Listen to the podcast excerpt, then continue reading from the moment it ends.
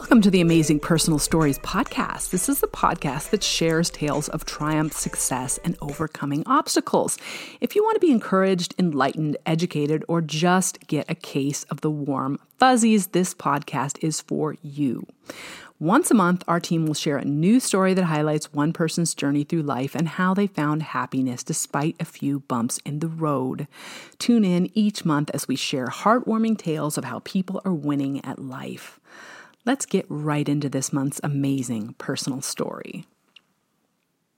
All right, this is a brand new podcast. Welcome, welcome, welcome. I have two other podcasts that I currently do, but this podcast is kind of a special new creation for me, and it's called Amazing Personal Stories. And my very first guest that I'm going to be interviewing today is an old friend of mine. Her name is Lindsie. Lindsie, would you say hi to the listeners? Hello, listeners. Lindsie and I met gosh, how long ago was that? Like seven or eight years ago? I, yeah, Five years about ago? seven. Yeah. Um, Lindsie happened to have been the girlfriend of a friend of a guy I was dating. And she was just as sweet as can be. I remember when her and her hubby started dating, and there was some quite a lot of talk going on in the circle of friends about Tommy's new girlfriend. Oh, do you remember all the scandal that was going on with that and the gossip? No, just the girl from North Carolina coming out to San Diego. So, tell the listeners a little bit about yourself. How did you grow up? Where did you grow up? A little bit about yourself. Okay. I was born in New York and then moved to North Carolina when I was eight years old. So I grew up in North Carolina with my parents and my sister and lived there and went to college there and thought that I was going to be there forever. And then I met my husband, now husband, at a wedding, and he lived in San Diego. And wait, wait, wait, wait, wait! you got to stop and tell them a little bit more about how you met Tommy. So, were you single at the oh. time that you met him? Were you dating someone? What was the situation? I actually had gone on two dates with the guy when I met him, and it was nothing serious, but I met Tommy at a wedding, and I just knew instantly there was something special about this guy, something different about him. We danced the night away. He wanted to take me to breakfast the next morning, so I gave him my phone number, but when I woke up, I just went home because I didn't think he would really call because what guy actually calls you the next morning after after a wedding, drunk hanging out, right, and a wedding. Um, but he did. He called me and was like, "Hey, I'm ready to go to breakfast. Where are you?" I was like, oh, "I already went home." Uh oh. so, so, was this a destination wedding? No, it was so not for me. It was in North Carolina. It was in Raleigh, but he lived in San Diego. Okay. So he came into the wedding for a Marine friend of his. And then the next day when he called, I wasn't expecting it. So I was like, oh, well, I'm already back at my house. And he told me that he was still going to come over and just wait. But he had, I think, a one o'clock flight that afternoon. So I oh, wasn't wow. really holding my breath. I didn't think he was going to come because it was you know, 10 o'clock turned to 11 o'clock and it turned to 12 o'clock. And by that point, I knew he should have already been at the airport. Okay. But then about 12:15 there was a knock on my apartment door and it was him and he had spent the morning changing his flight so Aww. he could spend the day with me. That is so sweet. And then how did you know that this was going to last and that you were going to and how did you figure out where you guys were going to go. Obviously, he was military, correct? Yes. And he was stationed in San Diego. So, how did you guys figure out what you were going to do? It was just easy. It just worked. Uh, he really didn't have the opportunity to move, but we knew we wanted to be together. The relationship was so easy. We were both equally committed and we were both really into each other. So I knew that I was going to be the one that was going to have to move. He went on a detachment about seven months into us dating, and when he got back, I moved out to San Diego. And how did he propose? at our Halloween party. So I know this story, of course, because I was there when he proposed. But for the listeners that don't know your story, why don't you tell the sweet story of how he proposed? Oh, yes. So we are super big into Halloween, and we threw our first annual Halloween party, and it was Charlie and the Chocolate Factory themed. So he oh dressed as Willy Wonka, and I dressed as an Oompa Loompa. And we were outside in our garage, and I turned around, and he took off his top hat and knelt down on one knee and asked me to marry him.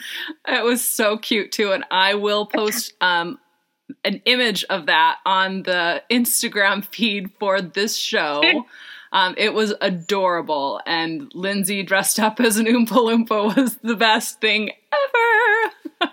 yeah, orange face paint, green wig, and all. Yeah, it was pretty awesome. Um, and then, about how long was it from when you guys met to when you actually got married? A year and a half. Okay, so then. Tommy ended up, Tommy, uh, Lindsie's husband, ended up getting stationed somewhere else. Mm-hmm. And where did you guys end up going after San Diego? He got orders for Kings Bay, Georgia, which is right at the Florida Georgia border. And so we ended up living in Jacksonville, Florida, which is about 30 minutes south of the border because there was more opportunities for me to work in Jacksonville than up in Georgia. So tell the listeners what you do as far as work is concerned. I am a pediatric occupational therapist. So I help kids with disabilities, after injuries, after surgeries, after trauma, regain their independence and their typical development as much as possible. So you're essentially teaching them how to walk again, how to talk again, how to do things after an accident? Yeah, how to take care of themselves. What we call uh, your ADLs, so your activities of daily living, things like dressing, grooming, bathing, play, school, just everything you do throughout your day that makes you you. Is there an age group that you specialize in, or what is your most popular group of young people that you work with? At my hospital, I'm at an inpatient rehab hospital, so we have kids really from about six months to 18. So there's not really a specific age, but we do see a lot of like pre-pubescent kids. Interesting. How did you know that you wanted to do that? Well, I knew I wanted to be an OT after seventh grade when my grandfather was sick and in the hospital, and I saw the OT working with him and all that she was doing. So I thought that was pretty cool. And then I've just always had a passion for kids, so I put the two together. Awesome. And how long have you been doing that? I graduated in 2010, so I think almost nine years now.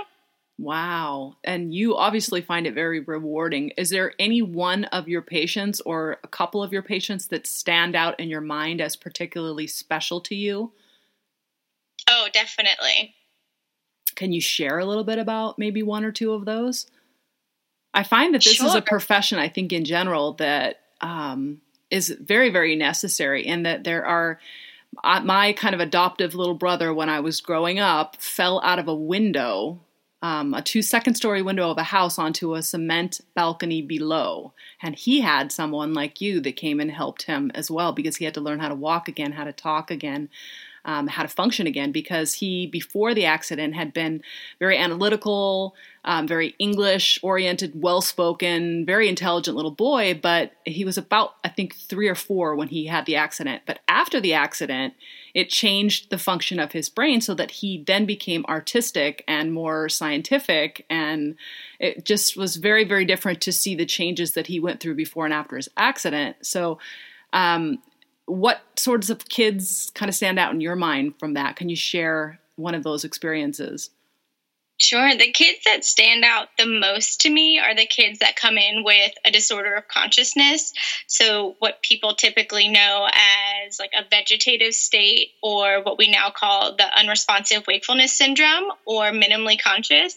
Wow. They come to us that low level. And initially, we work on training the family to care for them. We do certain protocols to track their progress to see if they are gaining more awareness of themselves and their surroundings. So the ones that stand out to me are the ones that come in that low level but we are able to see them progress and help them become more independent. And I've had kids come in that low level and then walk out of the hospital. Wow, that is pretty incredible.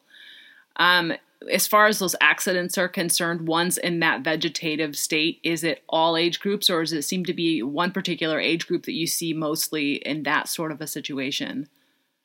All age groups, from as young as two, we've had to as old as 80s. And it just depends on the the mechanism of injury. So a lot of our younger kids are from what we would call like a near drowning.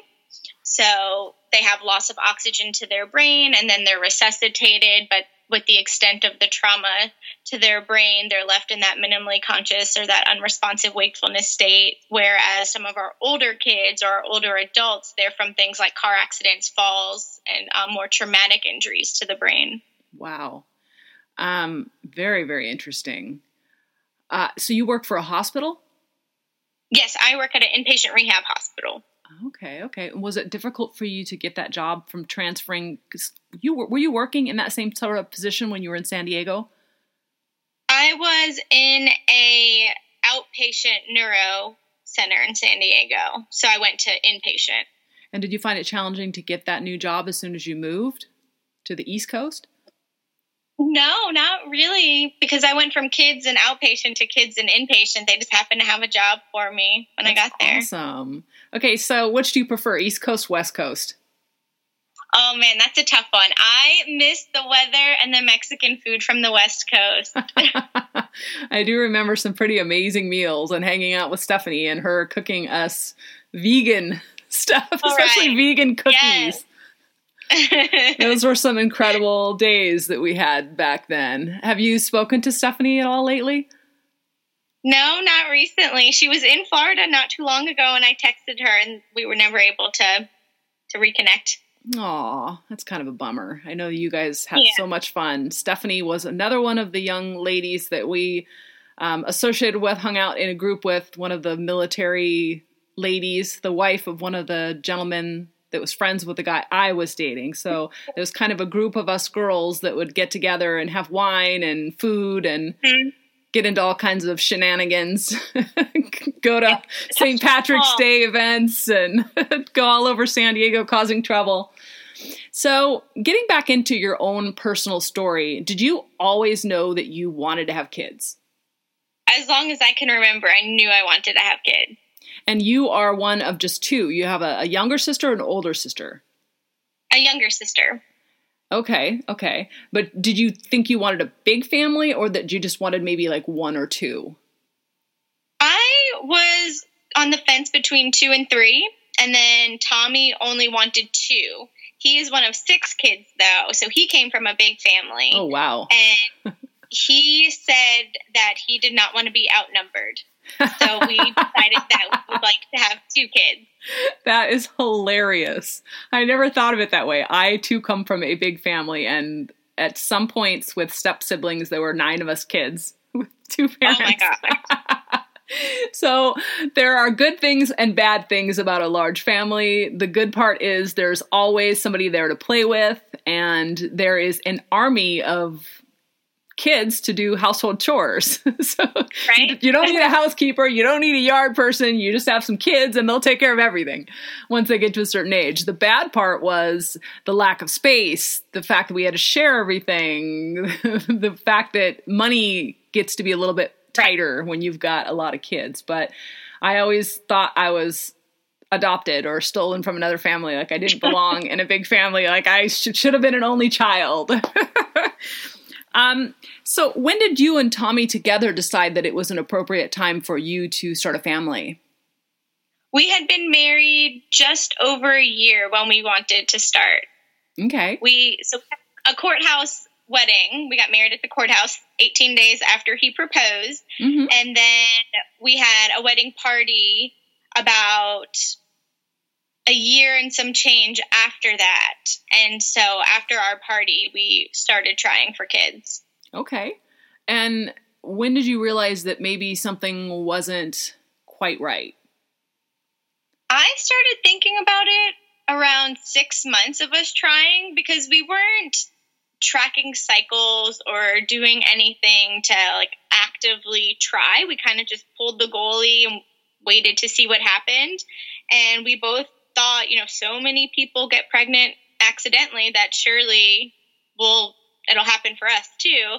So around six months when we still weren't pregnant, I was just suspicious that something wasn't right. And then I started tracking my cycles more closely and paying attention to when I might be ovulating. Okay, so first of all, how old are you, if you don't mind telling the listeners? I'm 33. Okay. And how long had you been on birth control? Oh, 10 years. Okay. So did you perhaps think or your doctor suggest at any point that it was maybe just a matter of being off birth control for a while that when you've been on it for that long that it sort of impacts your fertility rates? Yeah, that's one thought that's out there. And then So, what happened next? So you started tracking it, you still didn't um, get pregnant. Then what happened?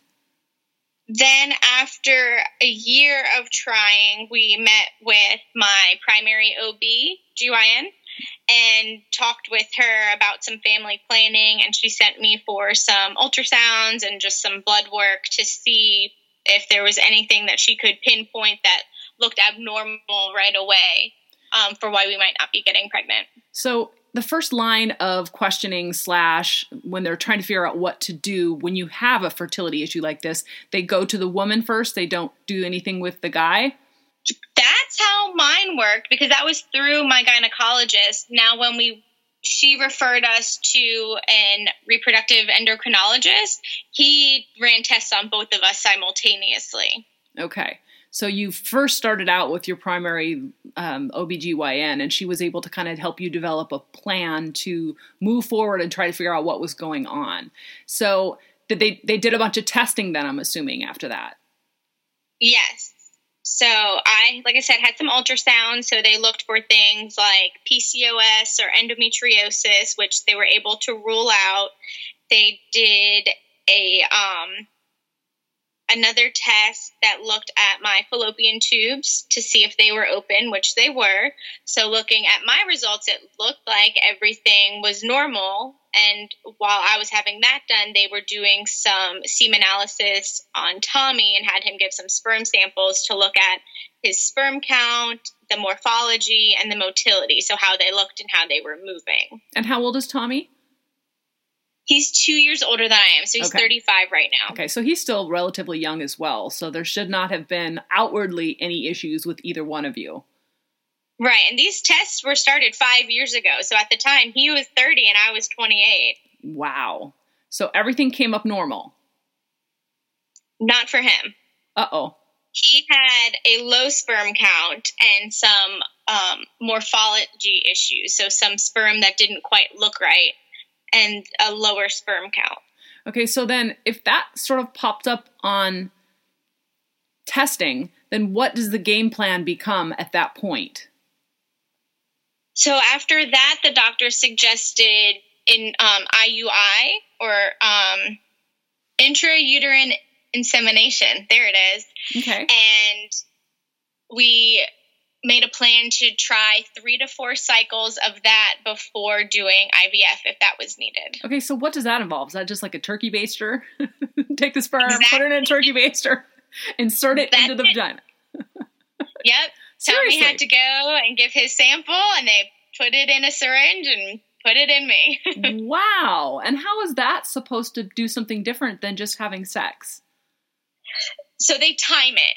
They watch my cycle and time it with ultrasounds, and they watch what's called my your follicle. So each cycle, you have a follicle that grows in an ovary that then, when it becomes mature, it releases an egg. Okay. and then the sperm is supposed to fertilize the egg. So they watched my follicles. I was on some medications to help my follicles grow. So they watched those. And when they were ready for fertilization, they timed it for then Tommy to come in, give his sample. So it's just more the sperm in at the precise right than doing it yourselves. Yes. So, question Did you have to do like injections? I've heard stuff about fertility therapies that involve a lot of injections, like in your stomach and things like Did you have to do that or was it pills? For the IUI, we did pills. And then when that didn't work, we did switch to timed intercourse with injectables. So I did the injections for a few days. And again, I was tracked by ultrasounds. And when they said that it was ready, that it was mature, then they told Tommy and I to go home and have sex.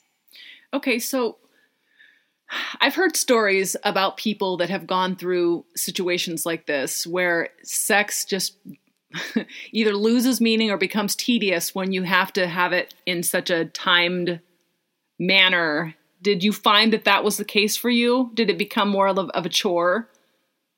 It did, and Tommy really hated it because especially even at the end when we were just trying and be like, oh, I think I'm ovulating, let's have sex. And it kind of took the sexy out of it. So I just stopped telling him and I would just track it myself. And then I would kind of like come onto him and start something. And that way he didn't know, but it was still a little sexy for him. How funny. Um, okay, so the obviously the first sorts of therapies that you were working with to fix this issue did not work. So then what happened? How long was that process from start to finish when you realized that the first sorts of therapies weren't working? So we did three IUIs that did not work. And then after that, we did the timed intercourse with injectables, and that didn't work. So with the four of those, I think it had been like five months because we did them back to back, except for one of the months. Okay. And then what happened? And then we decided to move forward with IVF. Okay. So you go to see a specialist for that, correct? It's the same uh, reproductive endocrinologist that we had been seeing at the same clinic. So, what does IVF involve for folks out there that aren't really aware of how the process works? It involves a lot of shots. So you time it nightly with some belly shots to cause yourself to overproduce those follicles or those eggs. And you're monitored closely by ultrasounds every few days so they can watch your follicles grow. And then as you become more mature, you get another shot to prevent yourself from releasing those eggs early. And then when most of your follicles are mature, they bring you in and put you under a light sedation to remove all the eggs from you. And then they put it's like a petri dish. They put the eggs and the sperm in a petri dish and watch them fertilize. And they watch them closely under a microscope for a few days to watch them turn into a blastocyst, where the cells are multiplying and growing normally. And for us, we did frozen transfers. So once they had all the eggs and they had the mature ones that were blastocysts, they froze them. So, did you feel it when they took those out? No, I didn't really feel it. Some people are pretty sore afterwards, but I was okay. And the second question that I had was how many eggs did they take? Do you know? The first time I went through IVF, they got six eggs. Okay, so then tell us about the process then. So, what happened next? So, after they got the six eggs, they, like I said, put them in a petri dish with the sperm and five of them fertilized. So, I would get phone calls every few days about their progress.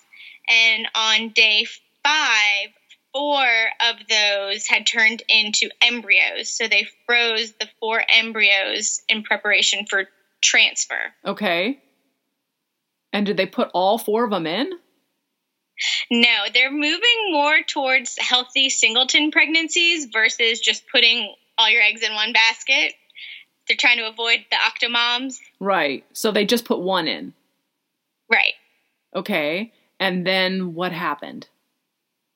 So the first time they put the one in and I convinced myself I was pregnant, I knew it had worked and I waited and we did blood work and I was not pregnant. Oh man. So yeah. did your period stop and all the signs that would show you that you would be pregnant? Yes, because they start you on hormones. So you go on estrogen and progesterone and so it stops your period from coming and they watch your uterine lining to make sure that it's getting thick and when it's getting nice and thick, they transfer the egg in and wait for it to hopefully implant. And then you go back 10 days later for some blood work and they look at your HCG levels. So, an at home pregnancy test looks at the quanti- or the qualitative. So, yes or no, is there HCG pregnant or positive? Let me start over. Is there HCG present? Okay. Where when you do the blood work, they look at the quantitative amount of HCG, so they're able to give you an exact number of HCG in your system. Okay, so you went in and there wasn't a super high number. Less than one. So So, did- did- not pregnant. Did you do a home pregnancy test and it showed positive? No, I didn't do a home pregnancy test. I just convinced myself in my mind I was pregnant. Wow, the mind is very powerful, right? So that Yes. had to have been absolutely crushing at that point. It it was heartbreaking, especially after they it had already been 2 years because we tried for a year. We did our testing, we did our IUIs, we did the time intercourse, we started the IVF. So by the time we did our first transfer, we were already 2 years into the process. Okay, so at that point, you realized you were not pregnant. What was your first thought Let's do it again. immediately? Yes. And how long do you have to wait before you can go on to another one? we did it immediately. So once they told me I was not pregnant, I stopped the hormones, waited for my period to start, and we transferred that next cycle. Okay, and just one egg again. Correct. So you have two eggs left. Correct. Ah, okay, okay. So then tell us what happened. You had that second egg inserted. And we waited our 10 days and we got our results, and this time I was pregnant. Woohoo! Yes. So my HCG was low. I think it was around 49. And what they like to see for a healthy pregnancy is that your HCG is doubling every 48 hours. Okay. So I went back 48 hours later, and my HCG, they called and said it's not quite doing what we want it to do. So it wasn't quite doubling. Uh oh. So then what happens? So then I went back 48 hours later and they checked it again, and same thing. It's not quite doubling. So they wanted me to come in for an early ultrasound because the HCG was increasing, it just wasn't doubling. And for some people, that could still be a healthy pregnancy, but for others, it could mean a miscarriage. Okay. So we went in and did an ultrasound, and the doctor was silent for a very long time. So I just kind of knew something wasn't right. And he basically said that he couldn't find a baby or a heartbeat Oh, or anything. That's awful. So I was devastated. this was the second pass at IVF and Mhm. ended up being a miscarriage. hmm That's got to be even more heartbreaking than the other one not working. Yeah, because you wait so long for it to hear that you're finally pregnant, to see those two lines on the pregnancy test, and you want it more than anybody else, and you feel it in your heart, and they tell you you're pregnant, and then it gets taken away. How long was that time period between when they told you you were pregnant and when the they told you that it was gone? Three weeks. So you had 3 weeks where you were kind of on top of the world and then gone. Mhm. Just like that. Yep. Was Yep. there any indication for you when you passed the baby or was it just like a normal period and there's nothing to I hadn't even gotten my period at that point. I didn't even know because, again, I was on those hormones which prevent period and prevent anything. And so I wasn't bleeding or anything. My boobs were sore. I still had all the pregnancy symptoms. And I just, they didn't see a heartbeat or anything. So I wasn't pregnant anymore. God. So then you and Tommy obviously at that point were like, okay, we need to reevaluate, right? Mm-hmm. And then what happened next? After that, we had to wait about three months before we were able to do anything moving forward because with the miscarriage, I ended up having a methotrexate shot, which kind of helps absolve any like foreign tissue or um, any pregnancy. And so for that to get out of my system, they suggest waiting three months before doing any kind of fertility treatment or trying to get pregnant or anything like that. Okay. So after that, we talked. We were like, look, we have two embryos left. We want to get pregnant. We want two kids. It hasn't worked so far. So our choices are like, we can do them one at a time and keep dragging it on. We could put both of them in, and if it doesn't work, reevaluate what we're going to do. And then we decided we were just going to put them both in. Oh my goodness. Do it. Throw it in. Put all your. We're like, like, let's put all the cards on the table. Exactly. All our eggs in one basket. Let's see what's going to happen. Either we're going to get pregnant and we're going to have a baby, or we don't know. okay. So you put both of the eggs in, then what happened? Not pregnant. What? What? oh Yep. my Neither- god! Either one of them, not pregnant. Ugh, that's got to be absolutely exasperating. So, okay, so maybe it's just a bad batch. So then what do you think? We've got to go back and get another batch? It it took me a really long time to figure out what we were going to do. It's I mean, IVF is not cheap. No. It's emotionally and physically draining and exhausting and the roller coaster of emotions you go on from thinking you're pregnant to not being pregnant to the hormones you're on to not telling people and keeping it a secret to thinking about it all the time it's it's a lot to go through and it's, at that point i wasn't really talking about it or telling people so i was kind of going through it alone right? except for a select few people that I had met online that were also going through it because to me, no one else understood what I was going through except someone else who was going through it. Exactly. At any point in this process, did you just think to yourself, okay, well, maybe we are not meant for this. Maybe we should just adopt? That yeah, that's kind of where we were after we transferred all the embryos and they didn't work. We just kind of talked about do we really want to be parents? Do we want to adopt? Do we want to try it again? Do we just want to call it quits? And then when did you come to the decision that you were going to take some further action? It took me a few months. I would say two to three months, where a friend of mine told me that Tommy said to them, uh, pretty soon after our last transfer didn't work, he said, Lindsie doesn't know it yet, but we're doing this again. so he made the decision for you pretty much.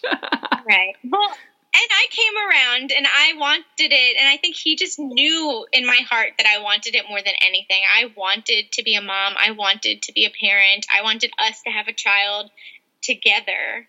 right. And but it's got to he just knew be an emotional burden on the woman a little bit more perhaps than it is on the man and sometimes it can probably be hard for them to understand because they're not carrying it in their act their body like a woman is Oh, definitely. He, I mean, went into the room, gave his sample, and that was all his body had to go through. I had the shots, I had the hormones, I had the transfers.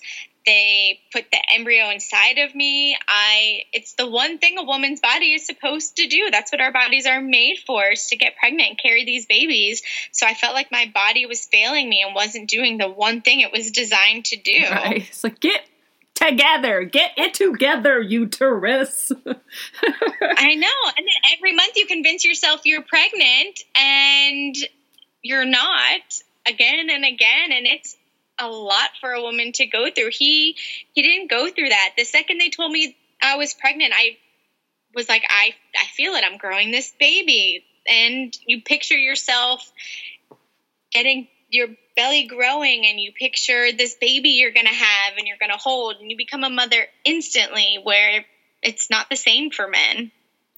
So you heard it through the grapevine that Tommy was talking about it. And then when did you guys get to the point where you're like, okay, we're going to do this again? Um, in about August of 2015, no, 2016, I decided that we were going to try again. So how long had that been? Let me interject for just one moment. How long had that been from when the miscarriage happened? The miscarriage was in January.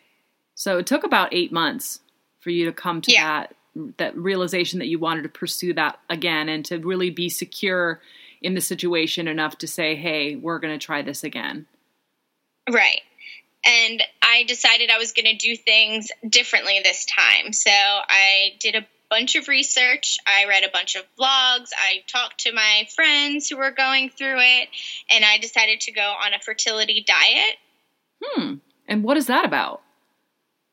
So it's about resetting your body. And it looked at all the different toxins and chemicals and things that we were putting into our body that could be a cause for infertility.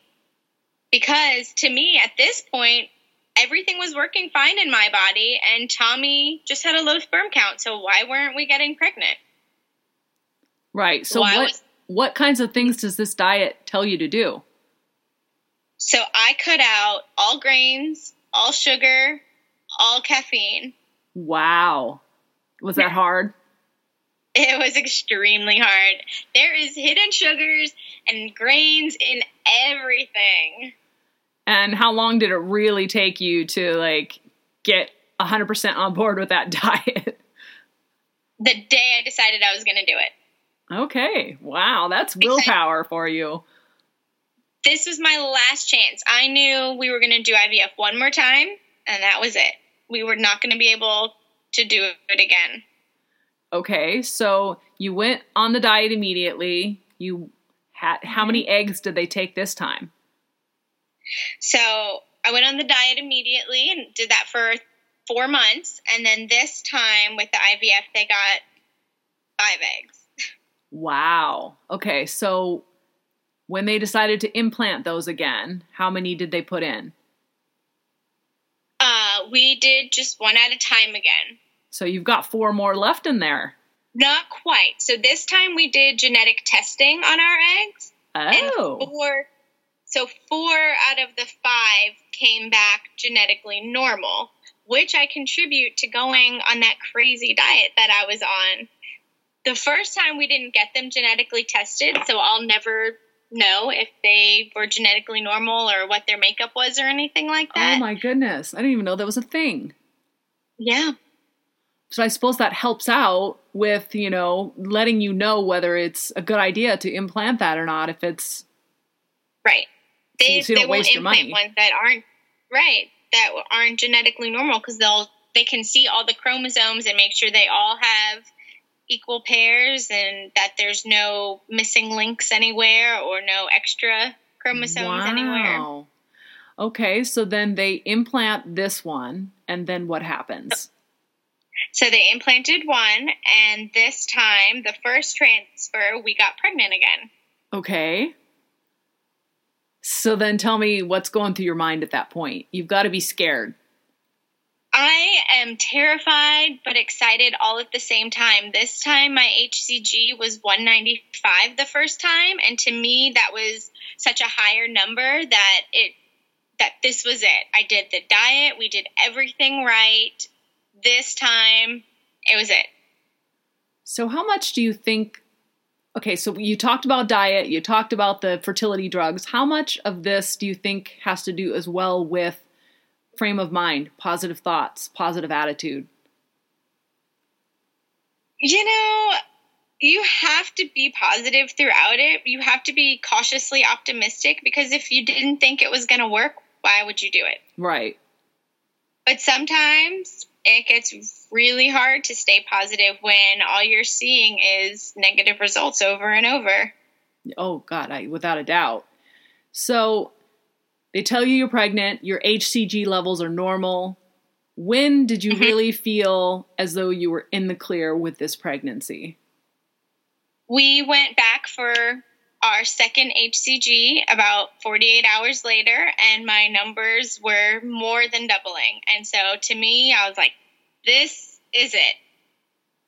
I I'm pregnant. I'm in the clear. This is going to be this is it. It's my turn. Okay. And then so at that point that how long had it been since the implant of the embryo? About 2 weeks.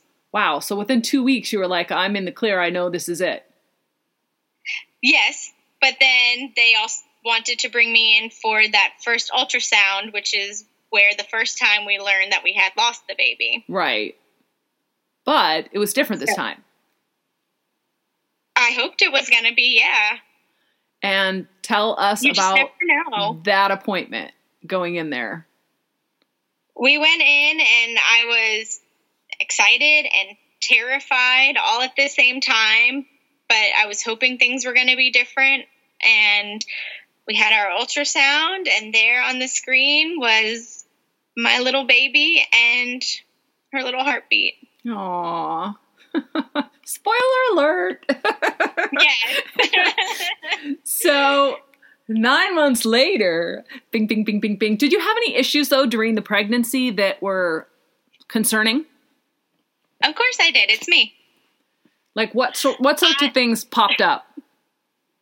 I have a short cervix. So they monitored me really closely for a cervical incompetence to see if my cervix was going to um, open. And that would put me at a really high risk for delivering early. Okay, so maybe a premature baby if that happens, right?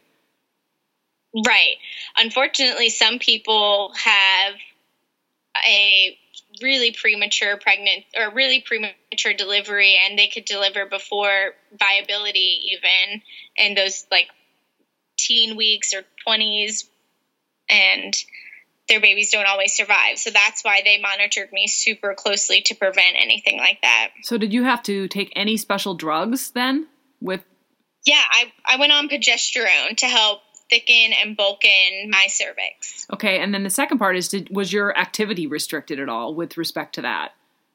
Yes, they didn't want me doing my job, so I had to go on light duty at work, and they didn't want me doing any kind of exercising or walking long distances or standing on my feet for too long. Because that could impact that cervical tissue. Right, the weight they didn't want the weight of the baby to cause any incompetence. Wow, but no bed rest though. Nope.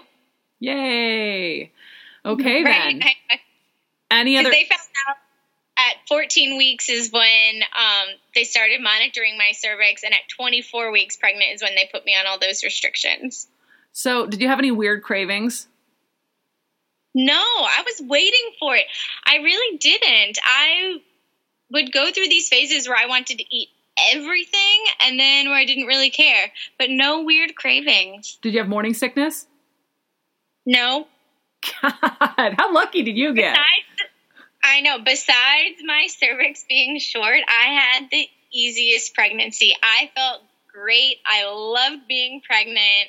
It was wonderful. I guess that's kind of like the universe's way of like paying you back because you had such a shitty hard time getting to that point that it's like okay you've you've you've done enough you've suffered enough Yeah. here you go we're gonna we're gonna let you have it easy from here on out Yeah, I hope so. so you get closer and closer to that birth were you worried about the baby being normal No, because we had her genetically tested before implantation, and because I had been followed her so closely for my cervix, I had ultrasounds every two weeks for the majority of my pregnancy, and I was able to watch her grow and develop, and she was right on track the whole time. so it was just a matter of meeting your new baby girl Yeah. So tell us about the point where you were getting ready to go into labor. Then what happened I was 39 weeks pregnant and went in for my appointment, and we decided that we loved our due date. It was Friday the 13th Oh, in boy. October. and they are halloween So- fans just a Right, reminder so I, max- beginning of the story. Halloween's our thing. So we talked to our doctor and we were like, look, if we don't deliver by our due date, we want to be induced. Let's have Friday the 13th as our due date. And she was on board. And we went home that night and Tommy kissed my belly and he said, Baby, I'm really tired. Please don't come tonight. And we went to bed and about two hours later, I woke up and I was in labor. Wow. and I woke up and I was like, honey, she's not waiting till Friday. okay, so then you go to the hospital. How long did your labor take? uh, my, I went into labor about 1.30 in the morning. We got to the hospital about 3.30 and at 9.30 I started pushing. Wow. And three hours later, she still was not out Uh-oh. because she, yeah. Oh, yeah. This story gets better. She was sunny side up, so she was facing up and wouldn't engage under my pelvis. Uh oh. So, So, was there some concern though with respect to, uh, for people that don't know, Tommy is a big guy. He's like, how tall is he? six one. Okay, and probably 200 pounds, right? And Lindsie Yeah. is, how tall are you, Lindsie? Five one. So Lindsie's a tiny little thing. That was one thing that I was thinking could potentially be an issue. Is here is this tiny little girl trying to push out this big ass baby. Was that an issue? No, if she wasn't that big. She was six fourteen when she was born, so she was a tiny little thing, and her head was in the second percentile. So you Two. got lucky there too. you didn't get a real big one. Except I couldn't. I couldn't deliver naturally. I ended up needing an unplanned C-section because I couldn't get her under my pelvis. Wow, is that a common occurrence with respect to pregnancies and, and giving birth? It is common when they are facing up because she was trying to go out forehead first, which is not that mobile instead of crown first. Uh huh. And so And there's no way to flip the baby around. We tried. I tried pushing on my back. I tried pushing on my left side. I tried pushing on my right side. I had three to four different hands up my hoo ha trying to turn her around. Right. And it just was not happening that day. And at that point, I think you've got to be absolutely exhausted. Like your body's probably starting to just shut down, right? Oh yeah, they asked they the doctor told me I could continue to push for another 30 minutes if I wanted to and I looked at Tommy and I just told him I did not have any energy left to do that. Wow. So at that point, they're like, let's do this C section. Right. Mhm. And how long did that process take? Well, the hospital I was at only had two operating rooms and so I had to wait about 3 hours till Wow. an operating room was open for me to be able to um, go in for my C-section. Mhm. And so it wasn't an emergency. My heart rate was fine. I was stable. The baby's heart rate was fine. She was stable. So we just hung out for three hours until it was my turn to go in for the C section. And then the C section, the whole process took 10 minutes. Were you awake during the whole thing? Oh, funny you should ask. Most people are. When they started to cut me for the C section, I told the doctor that I could feel it. Uh oh. And they go, no, no, no, it's just pressure. You can't feel it. And I said, no, it felt like you just gave me a tattoo across my stomach. I definitely felt it.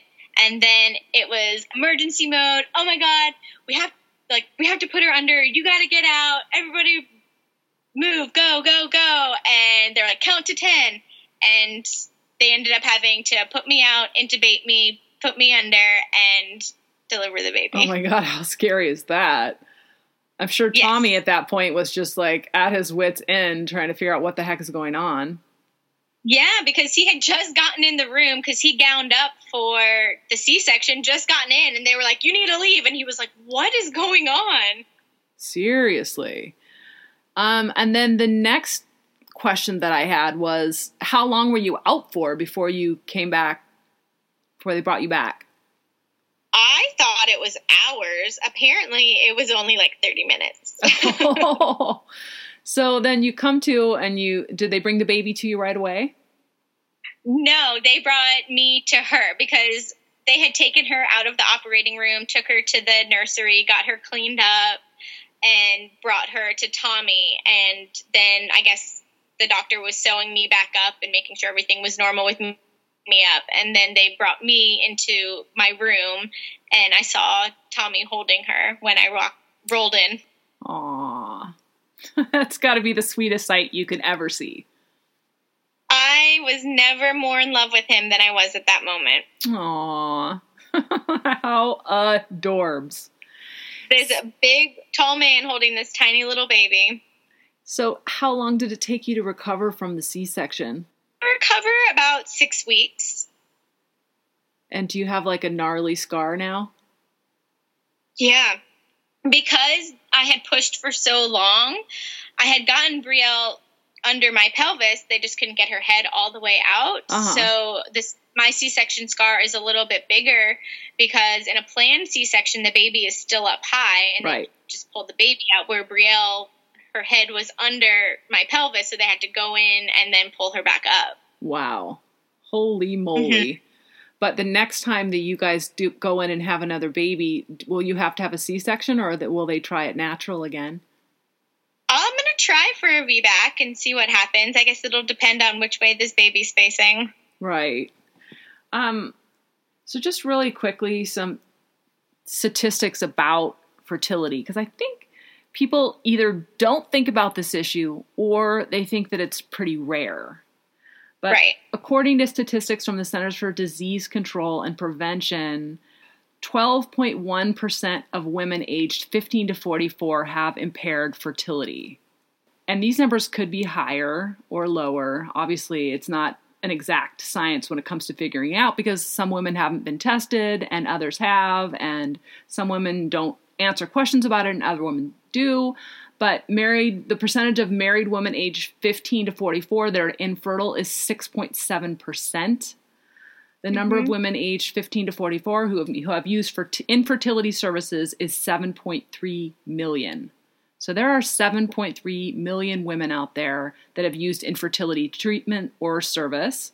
12% of women aged 15 to 44 have used infertility services, whether that be IVF or whether that is hormone treatments or some sort of services with respect to infertility. So that that's a pretty good portion of the population. Yeah, they say what about one in eight couples. Now, if you could give a couple of helpful suggestions to people out there that are just like you that are dealing with this, what would you suggest? What would you offer? Well, the first thing is not to suffer alone. This is nothing to be embarrassed about. It's nothing you did. That you need to find a good support group, whether it's other people going through infertility in the same place that you are, or your mom or your sister or your best friends, but you need to talk about it and get it out there because you need that support. It is hard to suffer alone. And what would you say to couples that don't really know what's going on, but they're unable to get pregnant? What would you suggest for them? Don't give up and get tested. Right, right. Absolutely. We are going to post some pictures of baby Brielle, if that's okay with, with Lindsie, okay. um, just so that people can see how beautiful she is and what a beautiful little family they are as well. Um, thank you so much for being on the show and sharing your story. I find it extremely amazing, um, just from start to finish. Is there anything that you want to add before we wrap it up? Um, I think we just need to get the word out there in general, and we need to get more services and fight for ourselves because, like I said, it's nothing that we did it's nothing to be embarrassed about. It's a disease of the reproductive system and it should be covered by insurances just like other diseases. And the only way that's going to happen is if more people fight for it. Now, do you you've spoken about this before, right? Or blogged about it or I have a blog, yeah. Why don't you share that information and we can put that in the show notes? Sure. It's my unfinished fairy tale blogspot.com. And we will put that into the show notes as well so that other people who may be experiencing this can kind of hear your story and see that this is what happens if you don't give up. This is what happens right. when you push, push, push and continue to try to achieve your dreams, regardless of how hard it may seem and how many bad things may happen along the way. If you don't give up, then you will get your dreams eventually. It was tough, but it was definitely worth it. I can't imagine being a mommy to anybody else but my daughter. And she is an adorable little munchkin for sure. Yes, I agree. Thank you so much, Lindsie. Okay, that's going to wrap up the episode. Please rate, review, and subscribe to our podcast. And if you would like to interact with us, you can contact us via email. We will put the email for the show into the show notes. You can also tweet or DM us on Twitter or Instagram at podcast.addict. We hope you enjoyed this week's journey. If you have someone in mind that you think would make a good featured guest for our show, please shoot us an email or DM us. We would love to talk to potential new guests for the show. We hope you enjoyed this week's journey. Be happy, folks, and tune in next time when we share more amazing personal stories.